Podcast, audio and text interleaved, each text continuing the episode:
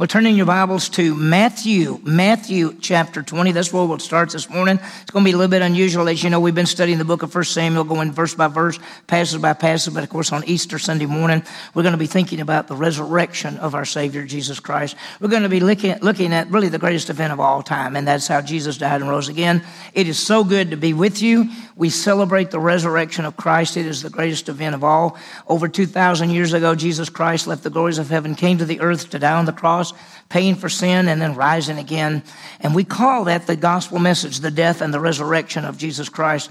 He is the one who gives life. And I want you to think about it. When we think about Jesus in John 11, 25, he says, I'm the resurrection and the life. He is. And in John 14, 6, he is the way and the truth and the life. And so this morning, we're going to think about the death and the resurrection of our Savior, Jesus Christ. Well, when you say death, you know, death is, it's a time really that a lot of people don't even want to think about. There's some people who say, well, I'm not going to make out a will or anything because it might make me die. Well, you're going to die anyway. You might as well make it out.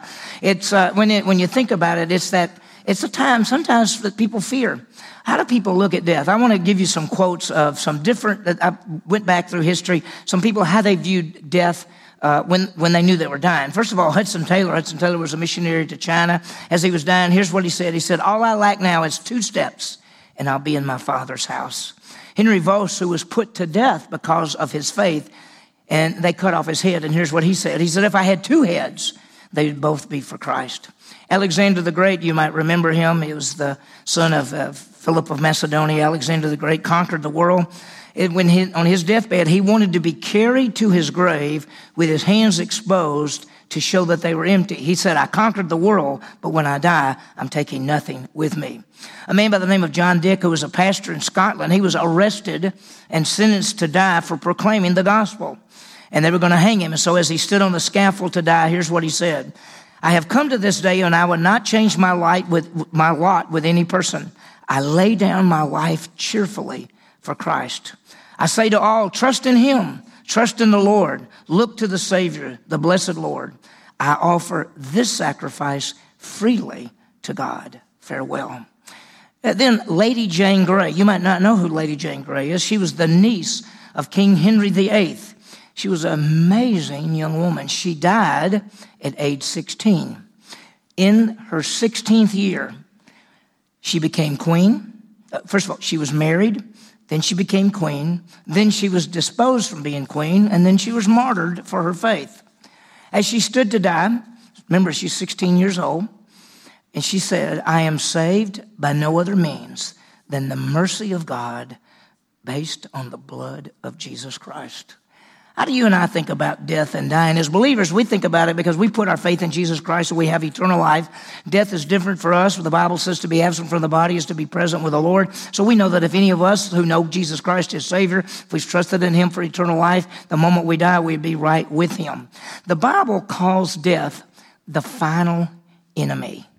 And we think about it, but we find a great comfort in the scripture. In 1 Corinthians 15, 54 says, death is swallowed up in victory. A little bit later, and we read that a little bit later in the passage, but we read it a while ago.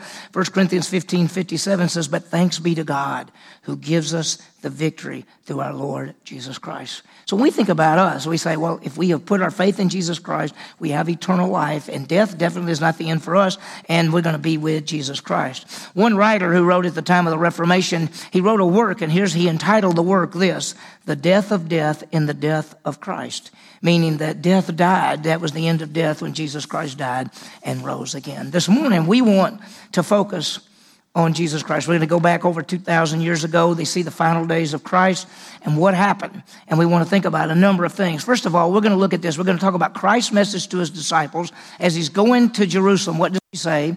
We're going to actually see Christ's death and resurrection from the scripture. And then we're going to see the importance of Christ's resurrection because you could say this.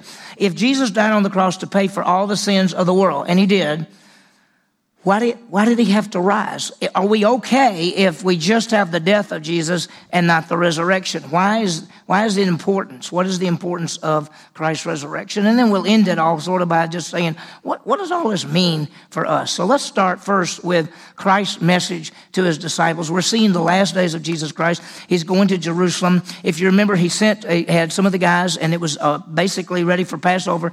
And they said, where are we going to eat the Passover? He said, I want you to go into town. You'll see a guy carrying a pitcher pitcher of water. When you see that, follow him to a house. When you get to the house, go into the master of the house and say to him, Where is the room prepared for the master and his friends, basically? And they went into the room, uh, went into the house. The guy had a room prepared, and that's where they had what we'd call the last meal, the last supper, uh, the Passover meal. And we're seeing those last days. On the way, and, and just to realize this, before Jesus got there, and, and what we find in Matthew 20, this is where I told you to turn.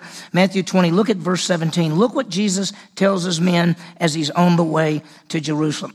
as Jesus, verse 17, as Jesus was about to go up to Jerusalem, he took the 12 disciples aside by themselves. Now, there's other people with him, but he took them aside and he said this to them Behold, we're going up to Jerusalem. And the Son of Man, that's his title for him, the Son of Man will be delivered to the chief priest and the scribes, and they will condemn him to death. And they will hand him over to the Gentiles to mock and discourage and to crucify him. That's his death. And on the third day, he will be raised up. That's his resurrection. He told him he was going to Jerusalem to die and rise again. He didn't say, I'm going to Jerusalem to die. He said, I'm going to Jerusalem to die and to rise again. If you would, just look at Luke, just flip over in your Bibles to the Gospel of Luke. That's just a couple of books on past. And look at Luke chapter 18. Look what he says. This is basically the same thing. We're seeing Jesus telling uh, the men as he's going to Jerusalem what's going to happen. Luke chapter 18, verse 31. He took the 12 aside and said to them, Behold, we're going to Jerusalem. All things that are written through the prophets about the Son of Man will be accomplished. Well, what was written? We're going to talk about it in just a second. He'll be handed over to the Gentiles and will be mocked and mistreated and spit upon. And after they have scourged him, they will kill him. That's his death. And the third day, he will rise again. That's his resurrection. So on, on the way to Jerusalem, he tells his men, gonna, I'm going to die and rise again. I want you to think back with me because he said this is what was written through the prophets, through the Old Testament. In, in the Old Testament, there are two key passages I just wanted you to remember Isaiah 53 and Psalm chapter 16. In Isaiah 53, Isaiah talked about the death of the Messiah. I want to quote for you, I want to read for you Isaiah 53, 5 and 6.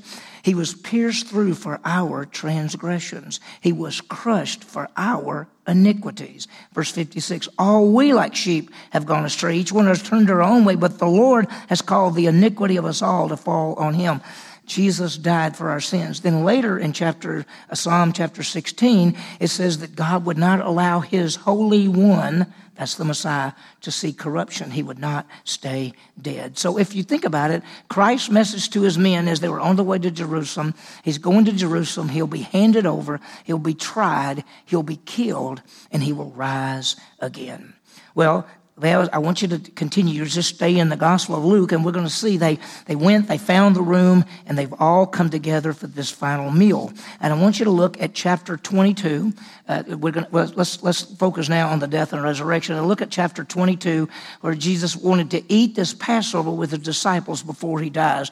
Look, uh, Luke 22, look at verse 14. And when the hour had come, he reclined at the table, and the apostles were with him.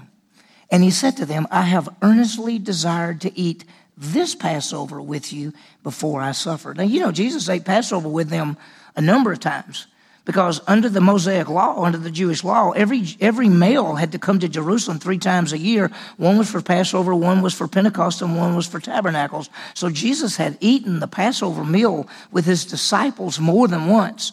This is the last time. And he actually says to them, I earnestly desire to eat this Passover with you before I suffer. He knows that he's going to die. This is going to be the night that he's going to be arrested and, and, uh, and, and crucified. He told them, he's, while he was with them, he said, Listen, let not your heart be troubled. Believe in God, believe also in me. In my Father's house, there are many rooms. It would, if it wasn't that way, I would have told you, I'm going to prepare a place for you. When I get it ready, I'll come back and get you. And where I am, there you'll be with me. So he told them, I'm, gonna, I'm believing, but I'm, one of these days I'm going to come back and I'm going to get you. And they were really sad, he told them that they were going to strike the shepherd and the sheep would be scattered. he then they then sang they finished the meal they sang a song and they went to the mount of olives. And while they're on the mount of olives if you remember when jesus got there he said listen i'm gonna i'm gonna pray. I'm gonna take peter james and john. I want you to come with me get right there. The other guys go over there. And then jesus was praying. After he prayed three different times they look up and here is coming judas with some temple soldiers, some Roman soldiers, some religious people. They've got clubs, they've got torches, they've got swords. They're coming to arrest Jesus. And they're coming, and as they're coming up, it, it's a powerful thing because, and I want you to, I want you to grasp this. Jesus laid down his life. They didn't grab him. They didn't just grab him and take him off and him going fighting and screaming. In fact, Jesus says, I lay down my life and I do what? I take it back up again. They come, they came that day, that night, and here comes Judas, and they're all standing there, and Jesus steps out and says, Who are you looking for? And they say, Jesus of Nazareth. And Jesus says, I am. That's the name of God. It says in one of the Gospels, when he said, I am, they all took steps backwards and bowed to the ground. Listen, he's, he's powerful.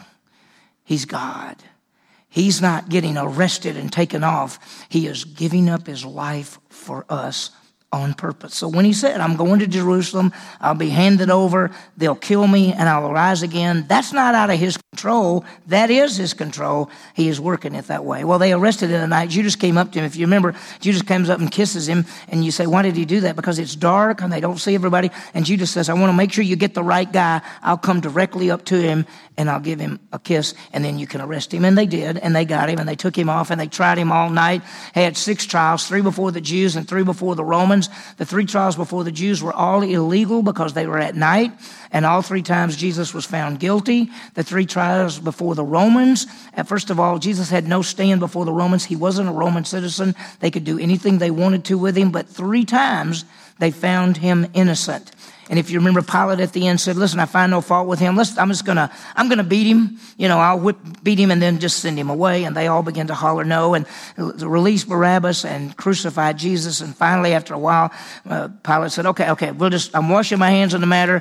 Okay, well," and they, he turned Jesus over to be crucified. If you look and keep, keep staying in the Gospel of Luke, look over to Luke chapter 23 and look at verse 33. Because after they took Jesus, they beat him just like they said. They spit in his face, put a crown of thorns on him, they hit him, they did all these things, and then they led him out to, to a place. And if you notice in verse 33, it says this is the crucifixion where they led him out there. It says they came to a place called the skull where they crucified him and the criminals, one on the right and one on the left. Now, you might say, the skull. Have you ever heard people say Calvary's cross? I, you know, there's a song about, oh, uh, Mount Calvary. The word Calvary means cranium, it means a skull. Uh, the, the, the place they, they took Jesus was called the skull. Now, there's two reasons or two thoughts of why it's called the skull. If you get at a certain place, I went to Jerusalem in 1976, and there's a bus station, and if you stand in the parking lot of the bus station and look back to the place that they think where Jesus was crucified, if you look just right, it almost looks like a skull. There's like two little eye things. And so sometimes people say that means that's why they called it the place of the skull. There's another tradition that when David killed Goliath and cut Goliath's head off, he brought the head back to Jerusalem and it was buried there. And that's why it was called the place of the skull. So if you look at verse 33, it says, when they came to the place called the skull, there they crucified him and the criminals, one on the right and one on the left. So they're crucifying Jesus Christ. And if you remember, he's on the cross and he, they put him on the cross about nine o'clock in the morning. And at 12 o'clock, everything turned dark. And three o'clock, he said some things. And then he died before six o'clock because six o'clock starts the next day. And they wanted to get him off of the cross before then. If you remember, Jesus said in verse 34, Father, forgive them. They don't know what they're doing. They were casting lots. They were doing all that. I always am amazed at verse 35 when it says, And people stood by looking on. And even the rulers were sneering at him, saying, He saved others. Let him save himself if this one is the Christ of God, his chosen one. See, they, they're making fun of him. In fact, one of the other gospels says they wagged their heads. That literally means they made faces at him when he's on the cross. And they say, If you're really the Christ, come down. Well, the truth is this uh, to save us, Jesus cannot save himself. Let me tell you, aren't you glad that Jesus, who is God and can do anything, aren't you glad he didn't say, okay, I'm just coming off the cross just to show you that I can do anything? I'm glad he didn't, aren't you? Because he is the one who stayed on the cross, who took our sins upon himself and paid the penalty for our sins. Well, we know that uh, if you turn over to uh, verse 44, Okay, verse 44. It says, And now about the sixth hour, that's 12 o'clock, darkness fell upon the whole land till the ninth hour, which is about 3 o'clock. So while Jesus was on the cross, in the middle of the day, it became dark. Now, I don't know if you've, I've been, there's been times like I've been in the middle of the day and a big storm come up and clouds come up and everything gets real dark and y'all go, ooh, this, this looks like a bad storm or something. Well, this is the middle of the day. It's not a storm. Suddenly, everything becomes dark. And the reason is because at this point in time, Jesus is taking the sins of the world upon himself. The sins of every person, past, present, future. That's every sin, past, present, and future. He is taking the sins. Look at verse 44. Now, about the sixth hour, 12 o'clock, darkness fell upon the whole land until about the ninth hour. This is the darkness. This is where Jesus is taking the sins of the world on himself. Matthew says this. He says, About the ninth hour, Jesus cried out with a loud voice, saying, Eli, Eli, lama sabachthani. That is, My God, my God, why have you forsaken me. Jesus Christ was separated from the Father when he was on the cross. Now, I want you to understand something. Jesus Christ has not died physically yet. He's on the cross. He is separated from the Father. He is paying for the sins of the world. That's why he says, My God, my God, why have you forsaken me? He is separated from the Father, paying for the sins of the entire world. A lot of people think, when, G- when did Jesus pay for sin? When he died physically. No, he paid for sins when he was separated from the Father. Because we're going to see in just a minute that he's going to say, It is finished, and that's before he dies physically. So I want you to understand, Jesus is on the cross paying for our sins. If you notice in John 19 30, when Jesus therefore had received the sour wine, he said, It is finished. Now, what's finished? the payment for all sin for all time. That's before he dies physically. It is finished. He bowed his head and gave up his spirit. He died physically then. This is the death of the Savior. So we see Jesus dying on the cross to pay for the sins of the world. And as we said earlier, nobody took his life. He laid down his life and he takes it back up again. The Son of God died on the cross to pay for our sins. 1 John 2 2 says he's the satisfactory payment, not for our sins only, but for the sins of the entire world. I want you to understand that when Jesus took the sin of mankind, it wasn't just for believers. It wasn't just for good people or he took the sins of every person who's ever lived, who is living now, who will ever live, and every sin anybody's ever done, is doing, and ever will do. All of those were placed on Jesus Christ at the same time.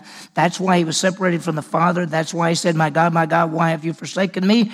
He was separated from the Father, paying for the sins of the entire world.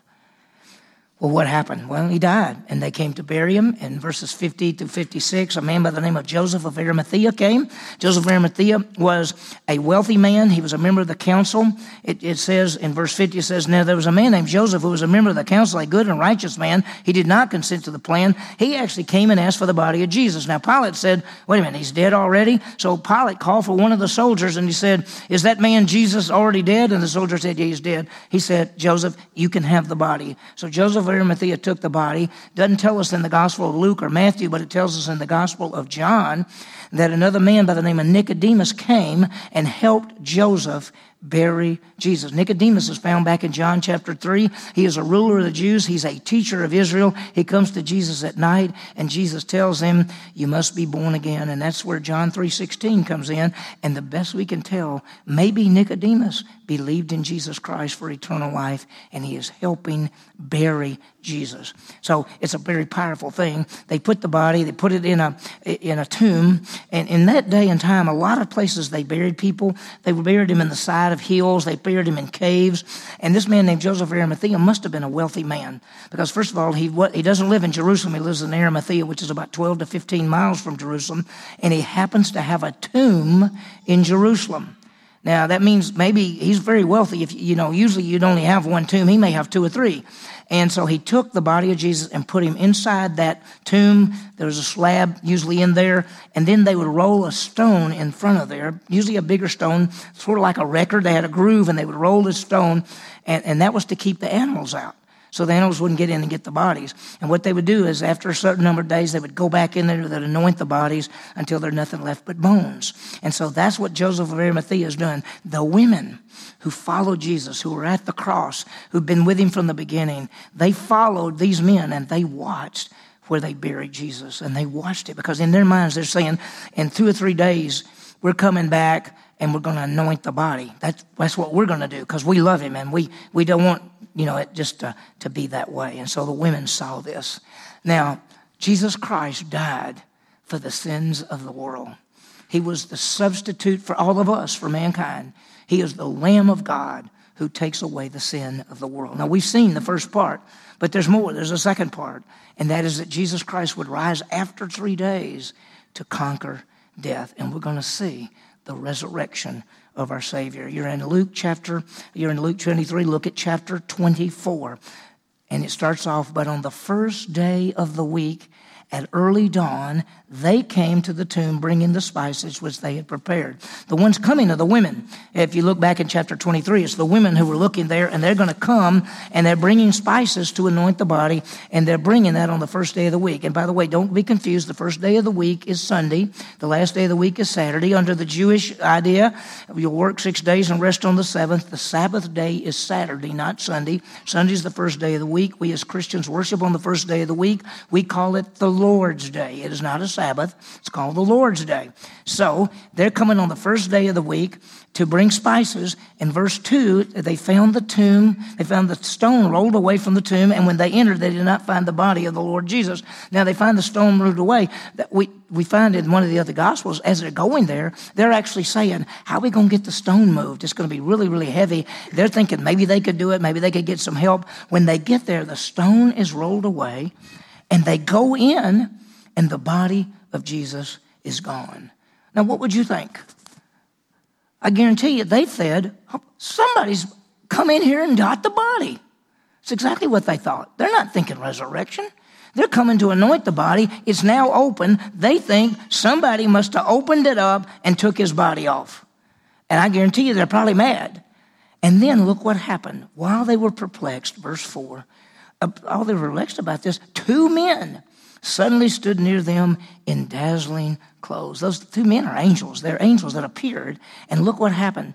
And the women were terrified and they bowed their faces to the ground. The men said to them, Why do you seek the living one among the dead? What a question. Why are you here at a grave looking for Jesus when he's alive? He's not dead. He told you he would rise.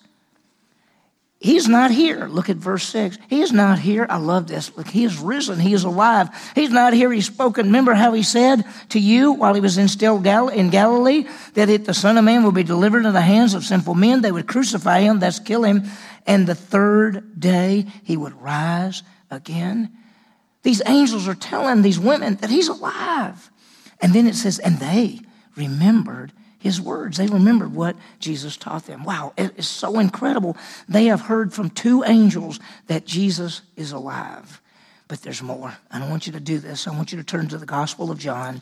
Look at chapter 20. John chapter 20.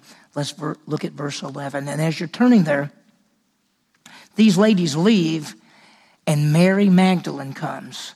Now, you remember who Mary is. Mary had seven demons in her body. We don't know how she got them. We don't know anything about it. Jesus cast the demons out, and after that, she followed him everywhere he went. She loves him. She knows he's her Savior. She believes in him. And now she's come out to the tomb. And she doesn't know he's, she doesn't know anything. She doesn't know he's alive. She doesn't know it. And she gets there and she finds that it's open. And look at verse 11 of John chapter 20. Mary was standing outside the tomb weeping. And so as she wept, she stooped and looked into the tomb. Now, why is she crying? You know why she's crying? Because the one she loves is dead. She thinks Jesus is dead. She knows she watched him get buried. She knows it. And then she saw, look, she saw two angels. And she saw two angels sitting, one at the head and one at the feet where the body of Jesus had been lying. She said, Oh my gracious, that, that's where the body was. And she saw these two angels, and they said to her, Listen to what the angels say Woman, why are you weeping? Why are you crying? She said to them, Because they've taken away my Lord and I don't know where they've laid him. She said, I'm looking for the body and somebody's taken the body of Jesus and I'm really upset about it. I don't know where it is. And when she had said this, she turned around and saw Jesus standing there. And she didn't know it was Jesus. Now, why didn't she know it was Jesus? She's standing looking into the tomb. She turns back around. There's Jesus standing there, but she doesn't know it's him. It could be the sun's in her eyes because it's coming up. It could be she's crying so much she can't see. It could even be that Jesus has fixed it where she doesn't recognize him yet. But she sees him, and Jesus said to her, Look at verse 15 Woman, why are you weeping? Whom are you seeking? Now, she thought, supposing him to be the gardener, she thought that maybe that was the guy that take care of everything around there. She said, Sir, if you've carried him away, tell me where you've laid him, and I will take him away. Now, you ever thought about that? You know what she's saying? If you've moved the body, if you'll just tell me where it is, I'll come get the body. Now, let me ask you something. Have you ever picked up somebody that's passed out? I mean, they weigh a ton. You're trying to, you're trying to carry them. How do you think Mary is going to carry the body of Jesus? She tells this guy, just show me where it is and I'll go get him. She, she couldn't pick him up, probably she had to. So she says that to Jesus. Just tell me where it is. She thinks he's the gardener. And Jesus, verse 16, Jesus said to her, Mary. She recognized that voice immediately. She turned to him and said in Hebrew, Rabboni, which means teacher. That's a special word. She's saying, teacher. And Jesus said to her, Stop clinging to me. I've not yet ascended to the Father, but go to my brother and tell him, I'm going to the Father and to my Father and your Father, and my God and your Father. And so, what did she do? What did she do when she realized he's alive? Mary Magdalene, verse 18, came announcing, she didn't come questioning. She came announcing to the disciples, I have seen the Lord, and that he said these things to her. She said, I've seen the Lord. What did Mary do? I saw him. I've seen the Lord. He is risen from the dead. Do you remember in 1 Corinthians 15? For since by a man Adam came death, by a man Jesus also came the resurrection of the dead. For as in Adam all die, so also in Christ all shall be made alive. I want you to understand that Jesus Christ has conquered death for every person. When Jesus died on the cross, he paid for the sins of every person. When he rose from the grave, he conquered death for every person. That's both believers and unbelievers. Every human being will be raised from the dead. You understand that? That some human beings will be raised from the dead. They'll spend eternity with Jesus Christ. It's called eternal life, and that's because they trusted in Jesus to give them eternal life. Some other people will be raised from the dead to spend eternity separated from Jesus Christ. The Bible calls it the second death, and it's because they did not put their faith in Jesus Christ or trust in Him or believe in Him for eternal life. He has conquered death. He is alive. That's what she says. We call this the gospel the death and the resurrection. 1 Corinthians 15, Paul writes, I deliver to you of first importance, which I also received, that Christ died for our sins according to the scripture, that he was buried and he rose again the third day according to the scripture. The gospel is the death and the resurrection of Jesus Christ. We can never take that for granted. We cannot, we cannot just say Jesus died for us. We must say he died and rose again. And that's why we want to think about the importance of Christ's resurrection. Why is it so important? Couldn't we just say Jesus died on the cross and paid for sin? Sin? Why do we have to say he died and then he rose again? Well, there are two key things. First of all, the resurrection proved that sins are paid for. Do you realize that if Jesus Christ had not risen from the dead, he would not be God, he would not be the Savior, and sins would not be paid for? 1 Corinthians 15, 17 says, if he's not raised, then our faith is worthless. There, we're still in our sins. There is no payment. If Jesus didn't rise, there is no payment. Look what it says. And if Christ had not been raised, your faith is worthless. You are still in your sins. We still have sin if Jesus didn't rise. But now Christ has been raised from the dead, the first fruits of those who are asleep. He has. So God is satisfied in the death and the resurrection of Jesus Christ. The resurrection proved that sins are paid for. That's why you have to have it. There's a second one. The resurrection proved that death is conquered. The Bible actually tells us, we read these verses earlier in 1 Corinthians 15. O death, where is your sting? O death, where is your victory? There's not one. Thanks be to God who gives us the victory in our Lord Jesus Christ. Jesus Christ, not only by his resurrection, showed that sin was paid for, but it showed that death is conquered. Wow. D.L. Moody, who Moody Bible Institute, here's what he said. The resurrection is the keystone arch of our faith. If Christ has not risen, all witnesses are liars. If Christ has not risen, we have no proof that the resurrection of Jesus was any different from the two thieves.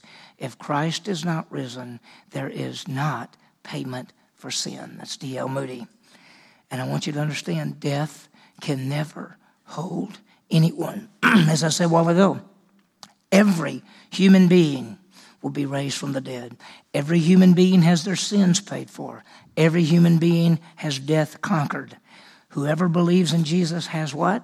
Eternal life. Whoever does not believe in Jesus Christ will be separated forever. He is the resurrection and the life. So, as we think about ending here, what does all this mean to us? Jesus Christ is the Son of God. He died on the cross. He paid for sin. He rose again, conquering death. What does it mean for us? God has offered to us eternal life. Jesus Christ gives to us eternal life. All who believe in Christ have eternal life.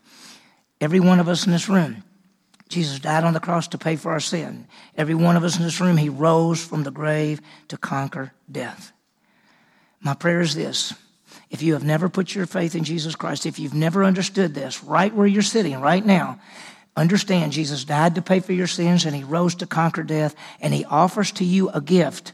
The gift is eternal life. Simply by faith, you believe in Jesus that he gives you eternal life and you are saved and saved forever. That's why it's called eternal life. It cannot end. So the moment you put your faith in Christ, the promise is He gives you eternal life. I hope and pray that every one of us in this room, that you know for sure that you have eternal life because you have trusted in Jesus to give you eternal life. So let me give you some applications, and that is let's believe in Christ for eternal life. It's that simple. Jesus died and rose again, and whoever believes in him will never perish, but have everlasting life. The second thing uh, is, it, so is let's realize the importance of the resurrection of Christ. Why is it so important? Well, because it proves sins were paid for, and it also proves that death is conquered. That's the key. And that's what we should do is praise and proclaim. Praise him for his death and resurrection and proclaim to others what Jesus Christ has done for us. And then finally, last but not least, let's realize that every Sunday is resurrection day. When we come together, uh, we come together every Sunday morning, right? Sunday morning is the first day of the week. It's not a Sabbath day. It is a day in which believers come together to worship Jesus Christ. Why do we come together on this day? Because Jesus rose from the grave on the first day of the week, Sunday. And we also realize that it is called the Lord's Day. So we celebrate the Lord's Day on the first day of the week because our Savior, Jesus Christ, rose from the grave on the first day of the week.